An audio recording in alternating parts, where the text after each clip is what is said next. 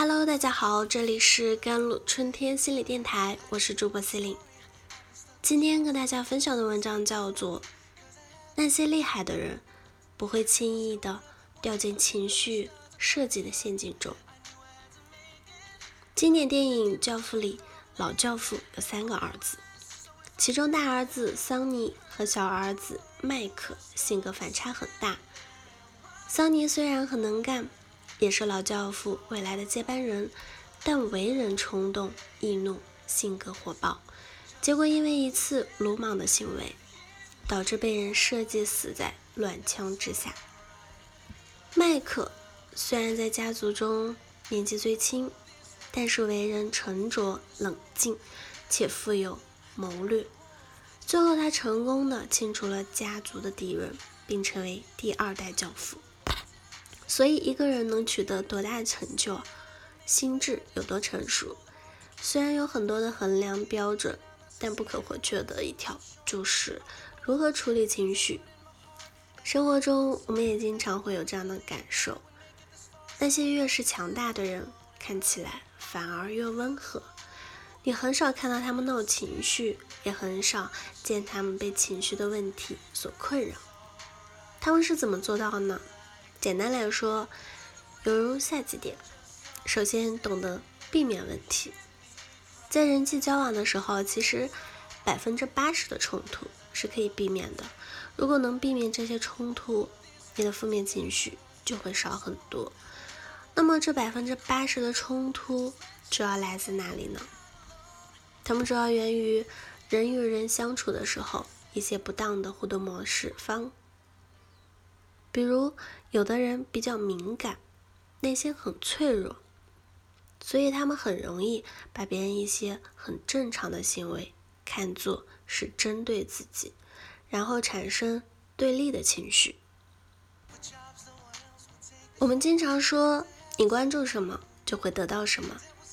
当一个人在关系中总是关注负面的东西，喜欢从坏的、恶意的角度来诠释别人的言行时，那么看到的就是一个对自己不友善的心怀叵测的人，于是他就可能敌对或者疏远的方式来与别人相处，这样的态度也会激发别人的不满，于是矛盾和冲突就会越来越多。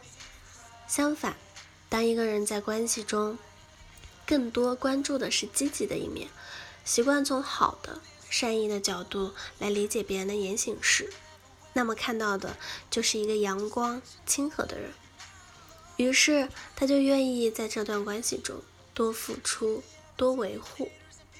这样的积极态度也会激发别人的好感，于是形成更亲密的关系。所以那些成熟的人会用积极的心态与人交往，这样就可以避免很多问题的产生。问题少了，负面情绪自然就少很多。其次是学会读懂问题。生活是复杂的，有很多问题是可以避免的，但也有一些问题是无法消除的。这个时候，怎样看待问题就很重要。其实现实生活，人都是很复杂的，都是善与恶的复杂统一体。但是当一个人惹自己生气的时候，我们的情绪就会让我们的意识。进入到一种视野狭窄的状态当中，也就是只看到对方不好的一面，而看不到对方好的一面。这时，那个让你讨厌的人，就会因为这种过滤机制，而被塑造成了一个十足的坏人。于是呢，你的反应就只会是一种，就是攻击他，打败他。如果你这么做了，那么，虽然你觉得这样很正当，但实际上是被情绪绑架了。当一个人让自己感觉不舒服的时候，他们首先想到的不是我被伤害了，而是对方为什么这样做。